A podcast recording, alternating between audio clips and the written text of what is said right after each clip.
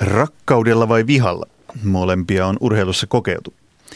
Jonkinlaista tulosta on voinut tehdä, ainakin joissain lajeissa pelkoa ja vihaa lietsomalla.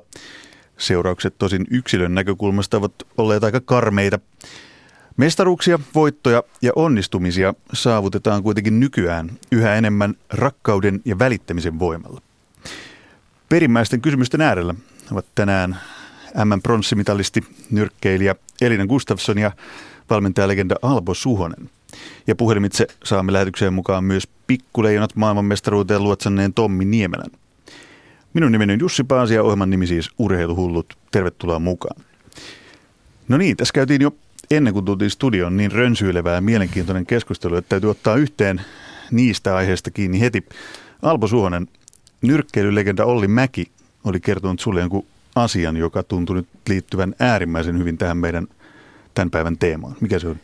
Joo, siitä on, siitä on todella kauan tietysti siis, olisiko ollut 70-lukua tai, tai voi olla jopa 60-lukua, mutta 70-lukua ehkä, niin Ollilta kysyin aikoinaan, että tota, mikä, millä energialla tässä, tässä mennään, mennään että se vaikuttaa niin kuin siltä, että se on niin kuin viha ja aggressio. Siis nyrkkeily. Nyrkkeily, niin. niin, niin. Oli vastaus oli hyvin selkeä, että sinä hetkenä, kun hän ryhtyy vihaamaan vastustajaa, hän on hävinnyt. Elina Gustafsson, sä oot nyrkkeilijä ammatilta. Se kuulostaisi tämä Apen ja Olli Mäen keskustelu tutulta. Liputan täysin tuohon samaan, että kyllä tunnistan tonne, että, että jos sä lähdet niinku vihan kautta, lähdet niinku vihaamaan vastustajaa, ja mun mielestäni vihan takana usein niinku häpeä tai pelko. Pelkäät sä häviöä jo ennen, mietitkö sä sitä tulosta jo ennen kuin sä oot edes suorittanut niin kuin sen ottelun, niin mun mielestä se on jo niin kuin hävitty ottelu, että jos sä, jos sä mietit sitä tulosta ja jo pelkäät, pelkäät häviöä tai mitä, mitä siellä sitten taustalla on siinä vihassa, niin... Tämä on mielenkiintoinen lähtökohta, varsinkin nyrkkeily, koska se varmaan maalikon silmiin, joka ei lajia tunne enempää, niin näyttäytyy just niin kuin Ape sanoi, että se näyttäytyy niin vihaisena lajina. Mm, aggressiivinen. Niin, aggressiivisena ja aggressiivisuus taas on hyvä asia siinä, mutta kunhan se ei ryöppy yli lyhyesti. Elina Gustafsson, miten sä pystyt pitämään itse siinä tilassa, että se ei luiskahda vihan puolelle, kun sä yrität lyödä vastustajaa? Kyllä siinä, tota, siinä on just tärkeässä roolissa se pääkoppa, että se pitää, maltti pitää pysyä ja se täytyy olla semmoista hyvää tekemistä siinä koko ajan, että, ö, mutta en mä mä en itse koe, että mulla olisi koskaan mennyt vihan puolelle, mutta tota, kyllä sieltä sit niinku sitä pelkoa ja häpeä voi, joskus on ollut niinku ennen matsia, että vitsi jos mä tänne häviin tai, tai tota, mä en halua sitten tuo vastustaja pitää mua ihan pilkkana tuolla kehässä. Niin tota, Eli siellä jyskyttää vähän sellainen pelko sitten jossain määrin, mitä sille pelolle tekee.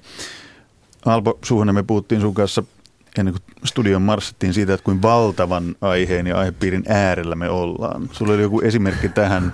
Joo. Aika, aika provosoiva mm. esimerkki tähän oli elokuvaohjaaja Matti Iekseltä. No niin, Matti Ies on sanonut, että, että mikä on äh, noin yleisesti ottaen urheilun, eikä hän keskustellessaan mun kanssa ta- tarkoitti jääkiekkoa, mutta, mutta yleisesti ottaa urheilun ja taiteen tekemisen ero. Mikä se on? Niin Matin mielestä se on se, että urheilu perustuu vihan energiaan liian paljon ja taite, taiteen energiat taas perustuu rakkauteen.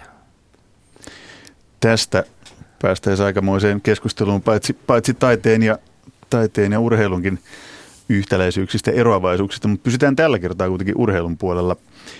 Ähm, Ape, sulla on valtava kokemus jääkiekosta eri mantereilla, eri kulttuureissa – Ähm, kerro lyhyesti, miten viha on näkynyt jääkiekossa sun valmentajauran aikana? No hyvinkin paljon. Hyvinkin paljon ja, ja tietysti siis äh, suomalainen jääkiekko 60-70-luvulla oli kauhean urheilullista ja puhdasta. Mutta sitten meille alkoi tulla vaikutteita Pohjois-Amerikasta ja, ja myöskin itse, itse nuorena valmentajana olin siinä jonkun verran jopa osallinenkin, eli – eli kanadalaisen jääkiekkoilun vastustajan eliminointi, vahingoittaminen, poispelaaminen, tappelut ja niin edespäin, niin, niin tota, siis siitä ei ole varmaan nyt kuin kaksi viikkoa tai kolme viikkoa aikaa, kun mä luin, luin tota sveitsiläisestä lehdestä, jossa oli menossa nousu- tai putomiskamppailu liikaan, niin Rappersvillen kanadalainen valmentaja sanoi, että ratkaisuotteluun meidän pitää mennä vihalla. Ja se nyt on tietysti hyvinkin, hyvinkin tota noin, vanhanaikaista ja, ja naurettavaa. Miten siinä matsissa kävi? Muistatko sen? Joo, he voitti sen matsin kyllä, mutta... Eli vihalla voi siis voittaa? Niin, niin mun, siis näin, no, no näin uskotaan tietenkin, mutta se on hyvin destruktiivista tai tuhoava se voima. Mutta mä haluan tähän nyt tähän alkuun kuitenkin vielä sanoa sen, että, että me, puhumme, me ollaan tosi vaikealla asialla tässä. Eli, Tär, tärkeällä, mutta vaikealla. Tärkeällä, mutta vaikealla asialla, nimittäin, nimittäin ihminen on kuitenkin biologinen, evoluutiossa biologinen organismi. Ja, ja tota, sen, sen merki, sehän on meissä. Se on meidän kehossa, se on meidän emotioissa, se on meidän hormoneissa. Ää, mietitään miljoonia vuosia vanha evoluutio. Totta kai siis se viimeiset vuosikymmenet tai vuosisadat tai vuosituhannet tietysti ihminen on yrittänyt järkeistää elämäänsä, eikä se kovin hyvältä näytä, kun miettii näitä sotia, mitä tämä maailmassa tälläkin hetkellä käydään. Eli Eli tota, kyllä, kyllä se e, laukaseva, laukaseva tota, no ehkä se on nyt sitten hormonaalinen, tiedät ihan tarkkaan, kun en ole mikään asiantuntija, mutta kuitenkin tämä biologinen organismi, niin sen, eh, sehän on meistä monta kertaa riippumatonta, tai siis se, se vie meitä enemmänkin kuin meidän tahto. Niin, eli sekä viha että rakkaus kuuluu Kyllä. tähän, eli rakkaus vie mukana ja viha vie mukana. Kyllä, mutta, mutta toisaalta sitten taas taas selkeätä, siis positiivinen energia lajia kohtaan, pelaamista kohtaan, sitä elämän tyyliä kohtaan, missä on, niin kyllä totta kai se vie paljon pidemmälle kuin, kuin viha. Elina Gustafsson, nyrkkeilijänä, niin miten, miten, miten se käsittelit ja kohtaa, tai miten paljon se kohtaat vihaa sun lajissasi, kehässä tai kehän ulkopuolella? En yhtään. Ei yhtään? niin, siis ei tota, viha on mun mielestä todella kuluttavaa energiaa nimenomaan, että tota, koittaa niinku just tuon positiivisen energian kautta niinku kohdat elämää ylipäätään. Kaikki asiat tuntuu, että se että menee paljon paremmin niin. Ja tota, en mä kyllä, en, mä en ole vihanen ihminen enkä koitan olla niinku mahdollisimman, mahdollisimman positiivinen niin nyrkkejä, se elämää kohtaa ylipäätään. Sulla on ollut hyviä valmentajia. Joo, parilaisia. niin, se olisi, parilaisia. Se olisi ollut mun seuraava kysymys. Niin. eli, eli onko, onko se silloin niin valmentajan tehtävä nyrkkeilyssä pitää nämä Alpo Suhosen mainitsemat evolutiiviset taustatekijät niin aisoissa, että se ei pääse se viha ryöpsähtämään, vaan että mennään jonkun muun positiivisemman tunteen ja kokemuksen varassa. Niin, kyllähän tota valmentaja siinä tota, on tärkeässä roolissa nimenomaan, että osaa tunnistaa sitä, että jos näkee, että on menossa niin kuin jotenkin semmoisen huonon aggression ja vihan puolelle, niin ottaa nappaa heti siitä kiinni ja niin kuin katsoa, että mikäs homma tämä on. Että. Mm. Mut niitä, miten sä, miten sä itse toimit valmentajana? Mutta kato, niitä on valme, valmentajia, valmentajia, niin kuin sanoin tuossa, on itsekin siihen joskus aikoinaan syyllistynyt ennen kuin näin, mitä se kaikki voi olla, niin, niin tota, valme, on valmentajia tänä päivänä valmentaa Suomessa joka puolella maailmaa valmentajia, jotka uskoo vihaan, että vastustajan vihaaminen on se keino, millä, millä saadaan energiat liikkeelle ja, ja, ja tota, pyritään, pyritään sitä kautta hyvään suoritukseen. Oletko sitä mieltä, että tämä on vieläkin sellainen kulttuuri, mikä Suomessa vallitsee? No siis sanotaan, että varmaan me ollaan jossakin vaiheissa menossa, että kun nyt katsoo Sebastian Aho tuossa, niin niin tota, sehän on niin kuin nykyajan kretski, joka, jolla ei ole silloin lu, linnun luut, ja, ja tota, ja, mutta täydellinen, täydellinen näkee, kaikki on keveyttä, liikettä, hyvin hallittua, harmonista. Eikä siitä ainakaan paista millään tavalla se, että nyt pelattaisiin vihalla. Ei varmasti mm. paista. Että, et tota, mutta sitten tietysti siis vielä tuossa täytyy ottaa huomioon se, että on erilaisia urheilumuotoja – nyt tässä tietysti oli kiva kuunnella nyrkkeilyn puolelta, mutta sitten on joku amerikkalainen futis tai, tai sitten on nämä vapaa häkki, häkki vapaa paini. Siis on, on olemassa urheilulajeja, jotka on selkeästi perustuu destruktiiviseen energiaan. Eli joissain tietyissä lajeissa vihalla edelleenkin voi voittaa, tai että se on niin kuin sisään rakennettu se viha siihen. Joo, ja Oletko sit, sä Elina Gustafsson samaa mieltä?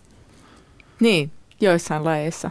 Niin varmasti on. Niin. Ja sitten, sitten täytyy ottaa myös huomioon, että sitten on olemassa paljon median edustajia, sponsoreita, seurojen omistajia, jotka on sitä mieltä, että se on just se, millä tätä kans- kansaa viihdytetään. Olutta, makkaraa ja tappeluja. Olutta, makkaraa ja tappelu. Nyt on päästy aika hyvään, hyvään pyhään kolminaisuuteen. Oh No, niin, kuin. Ape, niin kuin Ape sanoi äsken, äsken tässä, että, että nyt vaikuttaa siltä, että me eletään jotain aika vahvaa murrosvaihetta tässä. Me saadaan jonkin ajan kuluttua puhelinyhteys myös Tommi Niemelään. Ja paljon semmoisia esimerkkejä alkaa näkymään, että yhä enemmän puhutaan siitä, että mikä on se millä, tai millä motiivilla, millä sisäisellä energialla urheilija itseään, itseään tuo, niin tässä on kulttuurinen murros käynnissä, joka heijastuu koko yhteiskuntaan, se heijastuu myös urheiluun. Joo. Eikö näin? Kyllä, ja se, siinä on nähtävissä seuraavanlaisia asioita. Siis hyvin pitkään esimerkiksi suomalaisessa jääkiekossa uskottiin solubiologiaa ja, ja niin kuin lihaksiin ja, ja sen, niiden kehittämiseen. No me ollaan aika pitkälle päästy jo siihen, että, että jääkiekko on, on ihmisen kokonaisvaltaista toimintaa, keho, mieli, synergiaa, emotionaalista energiaa ja, ja yhteistyötä ja koordinaatiot toimii paremmin ja niin edespäin. Eli siis me ollaan pääsemässä pois sieltä. Tässä tietysti voidaan heittää myöskin tuonne DDRään ja dopingkulttuuriin ja kaikkeen tämmöisiä. Eli ihminen nähtynä, nähty tämmöisenä niin kuin biologisena organismina, biologisena koneena tai militaristisena koneena vielä paremminkin. Elina Gustafsson nyrkkeilijän näkökulmasta, ennen kuin tultiin studioon, niin sä puhuit siitä, että mikä se tunne on sitä omaa suoritusta tehdessä, että miten sen saa hallintaan. Niin kuvaile vähän. Ku- Radiokuulijat varmaan haluaa, haluaa tietää, että miltä se tuntuu, kun laji, jota sä edustat, on se, että pitäisi nyrkeillä kehollisella niin kuin aggressiivisuudella saada vastustaja pehmenemään iskuillaan jopa niin kuin tyrmättyä. Niin mikä se tunne on? Se ei ollut vihan tunnetta. Mikä se tunne on, millä sä meet kehään? No, Tuossa tuli nyt paljon, paljon asiaa, niin kuin siinä mielessä mä takerun nyt ensin tähän, että mä oon olympiatyylin nyrkkeilyn edustaja, eli meille ei niin kuin, haeta tyrmäystä, niin kuin, että me, me ei ole, niin kuin, tää on vähän siinä mielessä puhtaampaa urheilua, että me niin kuin, esim. ammattinyrkkeily, siinähän painotetaan sitä, että niin Niin, kuin, tyrmäys. oikeasti satutetaan kaveria ja Kyllä, tyrmätään. Sitä me ha- halutaan ja sitä yleisö tulee niin kuin, katsomaan. Mutta tota, tässä olympiatyylin nyrkkeilyssä niin tota, se on enemmän, että ollaan itse niin kuin suojassa ja selvillä osumilla koetaan saada pisteitä ja niin kuin, hyviä teknillisiä ja taidollisia suorituksia. Mutta sitten se, että niin mikä se fiilis on, kun mä nousen kehään. Niin. Sitäkö sä haet? et va- Vaikka on, oltiin sitten tekemässä pisteitä, hakemassa sitä tai tyrmäystä, niin siinä on kuitenkin kyse siitä, että sä lyöt vastustajaa. Niin, Niin. niin mikä se on se tunne, millä sä saat itse siihen suoritukseen? Mikä, mikä, onko siellä takana, kun siellä ei ole takana vihaa, onko siellä takana rakkautta vai rakkautta lajiin vai miltä se, miltä se tuntuu se nyrkkeileminen? Öö, nyrkkeily on mun intohimo. Et se, se intohimo ja rakkauslaji vie, mm. Vie mua eteenpäin ja haluan kehittyä nyrkkeilyssä. Ja tota, öö, mä en ajattele siinä kohtaa oikeastaan sitä, että nyt mä lyön tota, kun se kuuluu siihen. En mä, en mä ajattele sitä sen enempää siinä, että no miltäköhän, tai nyt kyllä mä nyt tietenkin ajattelen, että toivottavasti se nyt vähän sattuu, että ei tulisi sitä niin honakasti enää päällä. Täältä tulee. Mutta semmoista positiivista, positiivista aggressioa siinä tietenkin ja semmoista tahdavoimaa ja päättäväisyyttä on. Mutta tota, mä en nyt ihan tiedä, että mikä se, mut se intohimo tähän lajiin ja se, mä tykkään tästä. Tää on, tää on, mm, mä oon syntynyt tähän lajiin. Se on taustalla siis rakkauslajia. Kyllä. Niin, kyllä. niin tähän voisi sanoa sen, että, että tota, totta kai se tuntuu hyvältä olla siinä elämässä, olla siinä elämän tyylissä, olla harjoituksissa, olla kilpailuissa, olla pelissä, olla yhdessä kavereiden kanssa. Ja esimerkiksi joku joukkueurheilu, hän tarjoaa sen, sehän tarjoaa kokonaisen maailman olla mukana. Ja, ja sehän on se, mi- minkä takia, mikä on ehkä se kaikkein tärkein ulottuvuus, joka tuo, tuo nautinnon. Tykkää harjoitella, tykkää heittää huulta, voitetaan, olla innokkaita. Ja Silloin kun se haetaan positiivisesta Kyllä, kyllä, kyllä, kyllä, kyllä. Ja tässä kohtaa nimenomaan se valmentajan rooli tulee tärkeäksi. Jos joukkueen pukukopissa ja, ja harjoituksissa ja niin joukkueessa vallitsee pelon ilmapiiri, eli coaching by fear, niin sellaisessa joukkueessa ei kukaan halua kauan olla. Ehdottomasti siis silloin se ne tapahtuu Siis ihminen, palataan siihen evoluutioon vielä hetkeksi, niin, niin tota, siis ihminenhän on tämmöinen taistele tai pakene Mm, reaktiohan meissä syntyy. kyllä. Jo, ihan monessakin tilanteessa, ihan yhtäkkiä, milloin missäkin, jopa mm. kapakassa tai kaupassa tai missä tahansa voi syttyä semmoinen taistele tai pakene reaktio. Tai, ja sitten pahimmillaan jäätyy, ihminen jäätyy paikalleen. Se, se on niin peloissa, että se jäätyy. Ja, ja näähän on sellaisia, sellaisia tota, hirveän monet vanhan kansan valmentajat kuvittelee edelleen, että, että tota, pitää, pitää sen koko sen urheilijan elämä panna kyseenalaiseksi ja pelolla valmennetaan. Ja, ja, ja tota, mutta lopputuloksena yleensä on sitten se jäätyminen, että sitten menee loppukin energia. Ohjelma, jota kuuntelet, on Urheiluhullut. Tänään puhutaan vihasta ja rakkaudesta urheilussa. Suorassa lähetyksessä valmentajalegenda Albo Suhonen ja nyrkkeilijä MM-pronssimitalisti Elina Gustafsson. Minä olen Jussi Paasi. Ja nyt mukaan keskusteluun saadaan myös puhelimen välityksellä Pikkuleijonien päävalmentaja Tommi Niemelä. Tommi, tervetuloa suoraan lähetykseen. Kiitoksia oikein paljon. Oletko muuten yhä juhlimassa maailmanmestaruutta? Ei kyllä, kyllä tota, niin, kun tultiin maanantaina, maanantaina Suomeen, niin heti seuraavana aamuna tiistaina oli seitsemäs lentokentällä lähdin Sveitsiin tänne Losanneen, missä uusi työ alkoi heti tiistai-aamuna yhdeksältä. Tota, ei ole paljon hitty juhlia. No niin, onnea paitsi maailmanmestaruudesta myös uudesta valmentajapestistä. Sä oot puhunut paljon avoimuudesta, rohkeudesta, kypsyydestä, vuorovaikutuksesta, joukkuehengestä, niin sulta ei varmaan tarvitse kysyä, että valmennatko vihalla vai rakkaudella? Ei ehkä tarvitse sitä kysyä, vaikka tietysti viha ja rakkaus, nehän on isoja, isoja tunteita, jotka kuuluu jokaisen ihmisen, ihmisen elämään, mutta jos, jos näistä kahdesta pitää jokin suunta valita, niin eiköhän me yritetä sinne rakkauden puolelle mennä. Näin se on näyttänyt ainakin sieltä nuorten leijonien tai pikkuleijonien peliesitysten ja sun kommenttien perusteella. Kerro, miten ja miksi sä oot päätynyt valmennuksessa nojaamaan näihin tekijöihin, joita mä äsken luettelin, joita sä oot kertonut, eli siis avoimuus, rohkeus, vuorovaikutus, joukkuehenki?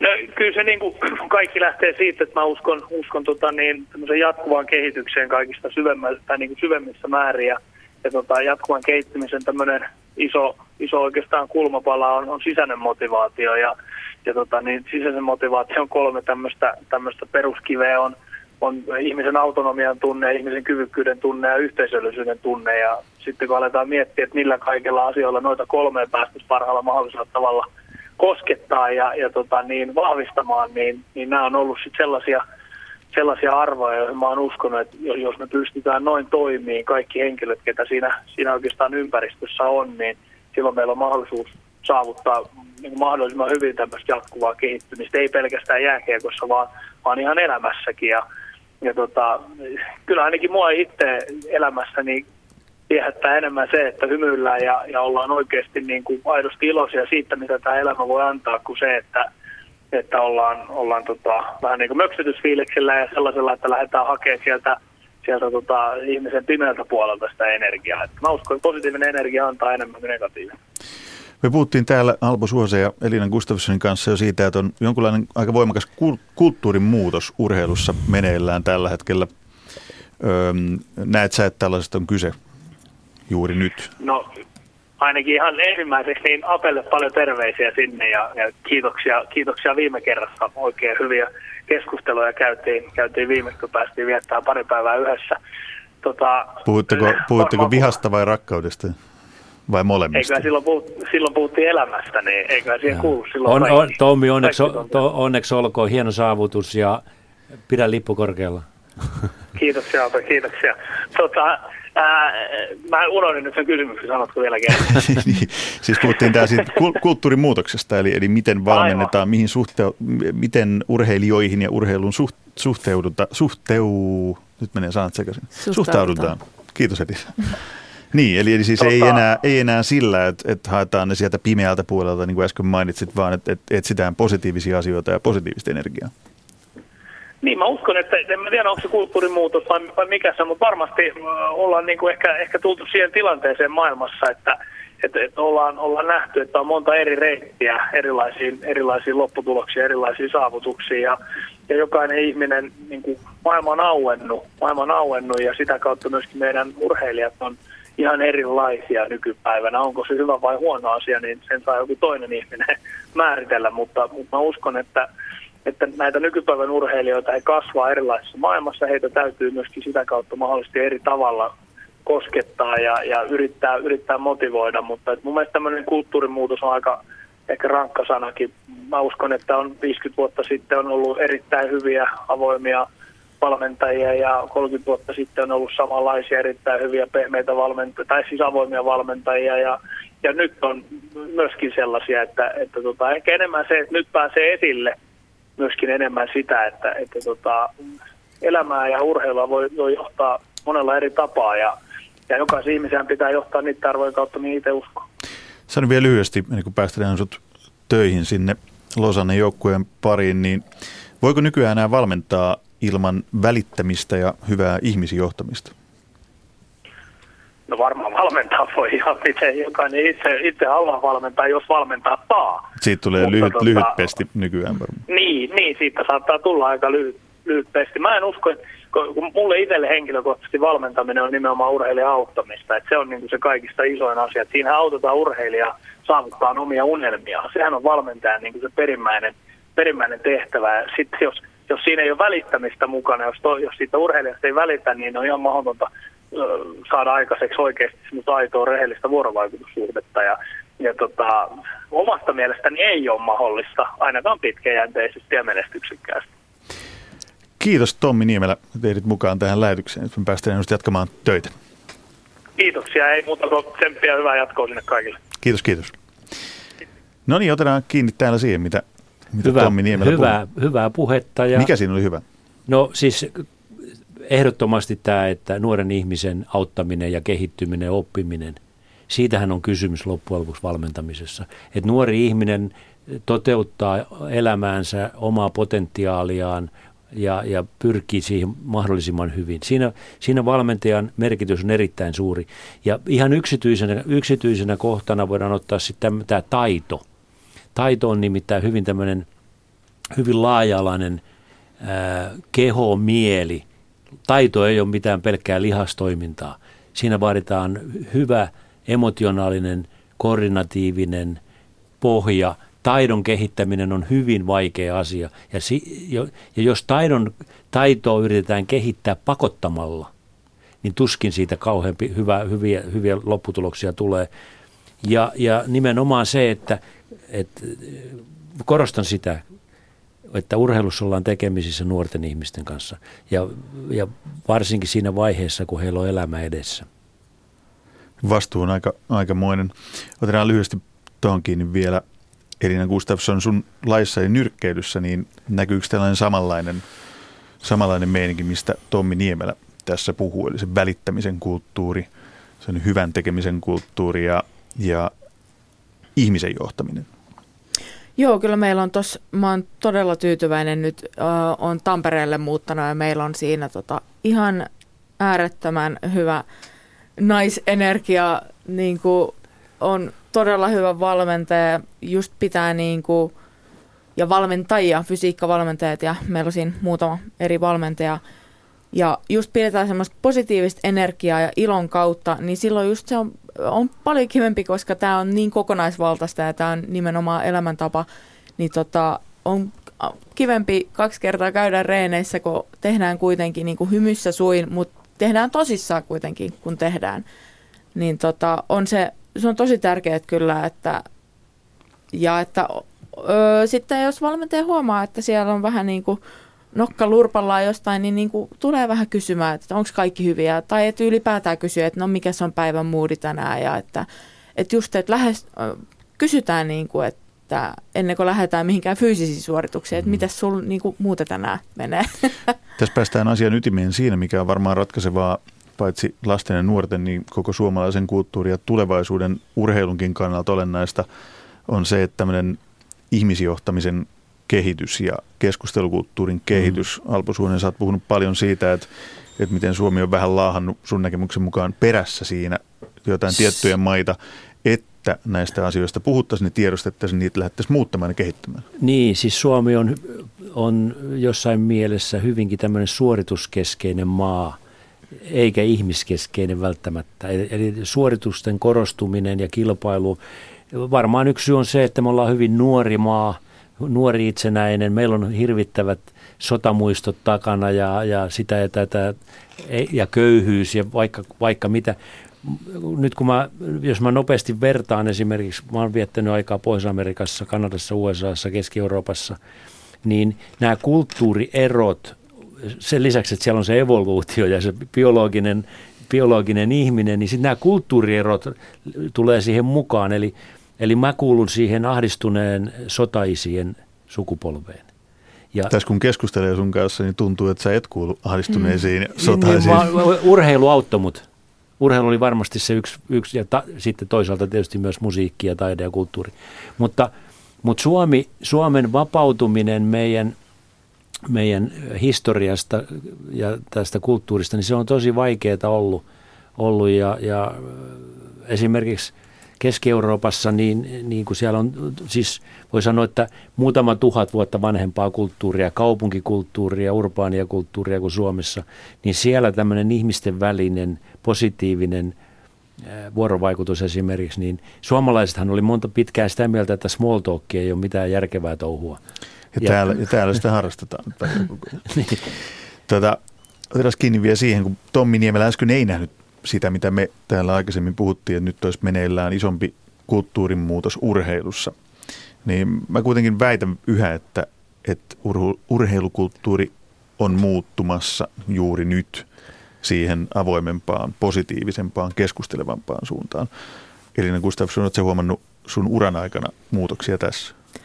Olen huomannut siinä mielessä, että just nyt on ollut selkeä muutos, kun muutin Porista Tampereelle – niin tota, Tampereella on ollut just, just on ollut tämä niinku keskusteleva öö, ja just se, että se kokonaishyvinvointi, että et siihen niinku, siihen kokonaisuuteen kiinnitetään huomioon, eikä vaan se, että, että mä tuun reeneihin, suoritan reenin ja lähden pois, kun se on niin paljon muutakin. Sun tarvii olla kaikki elämän osa-alueet niin kuin balanssissa, että sä saat sen parhaamman suorituksen treeneissä, mutta myös kilpakehässä. Mm-hmm. Että jos joku tökkii, niin tota, niin sitten sitä kautta ö, ollaan lähetty just tähän, että et just siihen, että henkiseen hyvinvointiin on alettu kiinnittää huomioon, koska jos, jos joku elämä osa-alue siellä niin kuin prakaa, niin kyllä se näkyy urheilussa.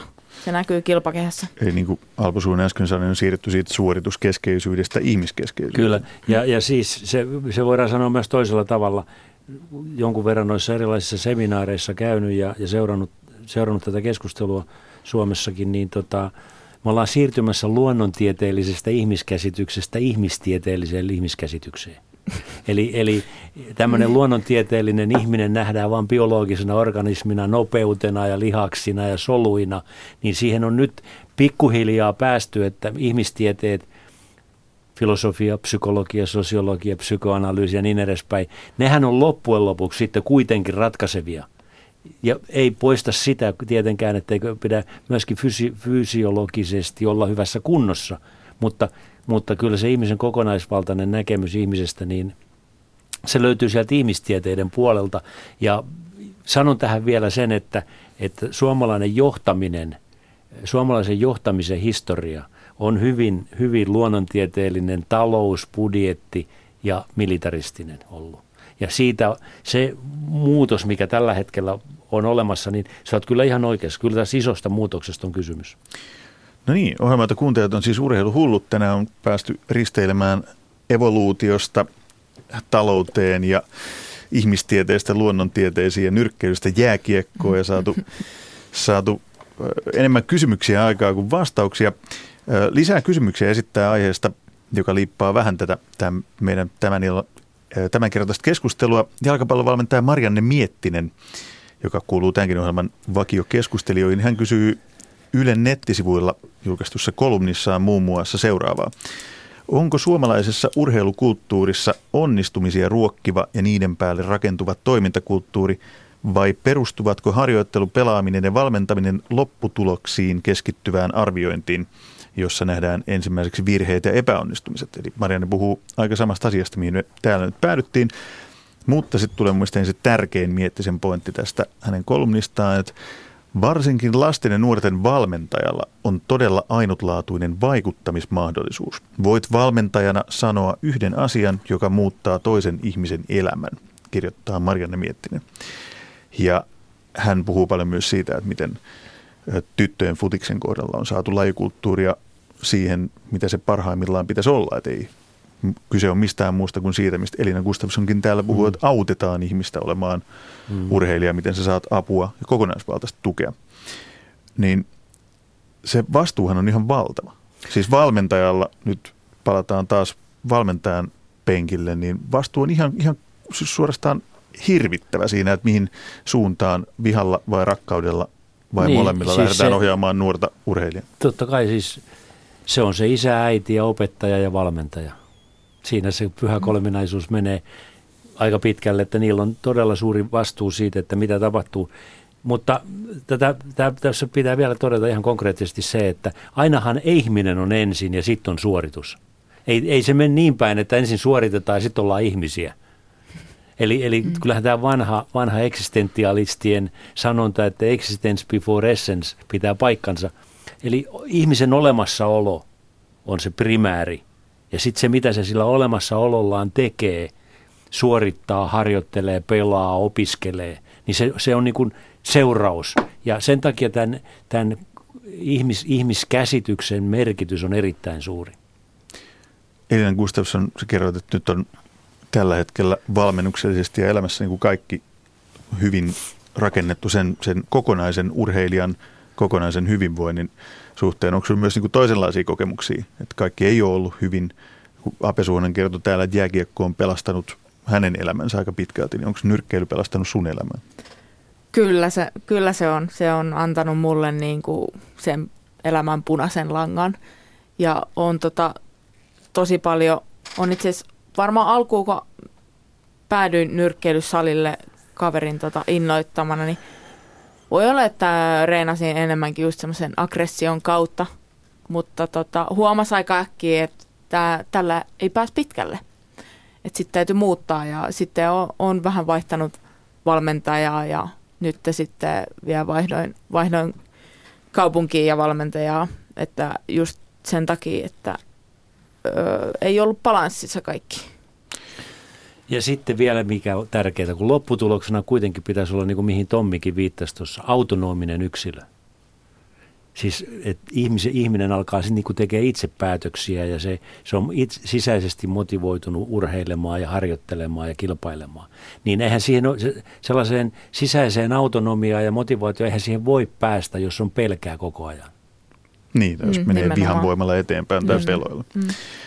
Öö, Mä haluaisin ottaa kiinni vielä tuohon Marina Miettisen hienoon tekstiin, joka kannattaa tosiaan käydä lukemassa Yle Urheilun nettisivuilta. Niin puhutaan auttamisesta.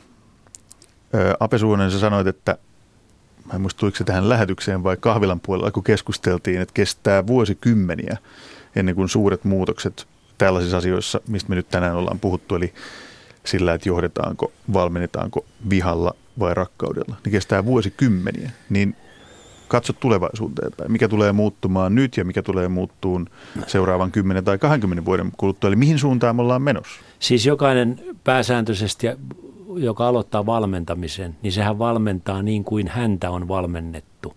Tai kenestä tulee isä, niin musta tulee semmoinen isä kuin mulla on ollut isä tai äiti tai vähän liioitellaan, mutta joka tapauksessa siis mehän opitaan ensin tämä niin kuin tavallaan imitoimalla ja, ja tota, ja siitä niin kuin, sit pikkuhiljaa, kun siitä tästä on tullut ammatti, niin pikkuhiljaa varmasti päästään eroon. Eli nyt sanotaan nyt vaikka just niin kuin Tommin, Tommin tota, noin, valmentamat pojat tai Jürgen Kloppin valmentamat pelaajat tai Mikko, Ma- äh, Mikko Mannerhan se oli tämä Karppien mies, niin valmentamat pelaajat, niin niillä on, niillä on sellaisia kokemuksia valmentamisesta, että jos joku heistä ryhtyy valmentajaksi, niin todennäköisesti ne jatkaa vähän sitä samaa linjaa, mutta se on muutaman sukupolven mittainen keissi. Eli nämä Mikko Mannerit, Tommi Niemelät ja Jürgen Kloppit, ne on ne, jotka saa sen kulttuurimuutoksen alulle. Joo, ja se vastarinta, mikä siihen tulee, niin sehän ei tule pelaajilta ja sehän ei tule valmennuksesta nykyään, vaan se tulee johdosta. Se tulee talouselämästä, se tulee sponsoreilta, se tulee rahasta. Ja sieltä tulee se vastustus, nopeasti tuloksia, ta- keinoilla millä hyvänsä. Ja sen takia tämä on vaikea tämä kamppailu. Kamppailu on vaikea. Täytyy sanoa, että tämä on ollut tähän mennessä polveilevin urheiluhullujen lähetys, missä mä oon koskaan ollut mukana. Ja täällä oikeastaan kukaan muu tämän pöydän äärellä olekaan vielä ollut. Nyt kello tikittää kuitenkin siihen malliin, että on aika sanoa kiitokset Elina Gustafsson ja Alpo Suhonen. Keskustelu oli niin mielenkiintoista, että mä olisin voinut jatkaa sitä tästä noin kolme ja puoli tuntia toivottavasti joku kuuntelijakin ajattelee samoin. Urheiluhullut taas ensi viikon maanantaina. Siihen asti rakkautta kaikille, myös vihaajille.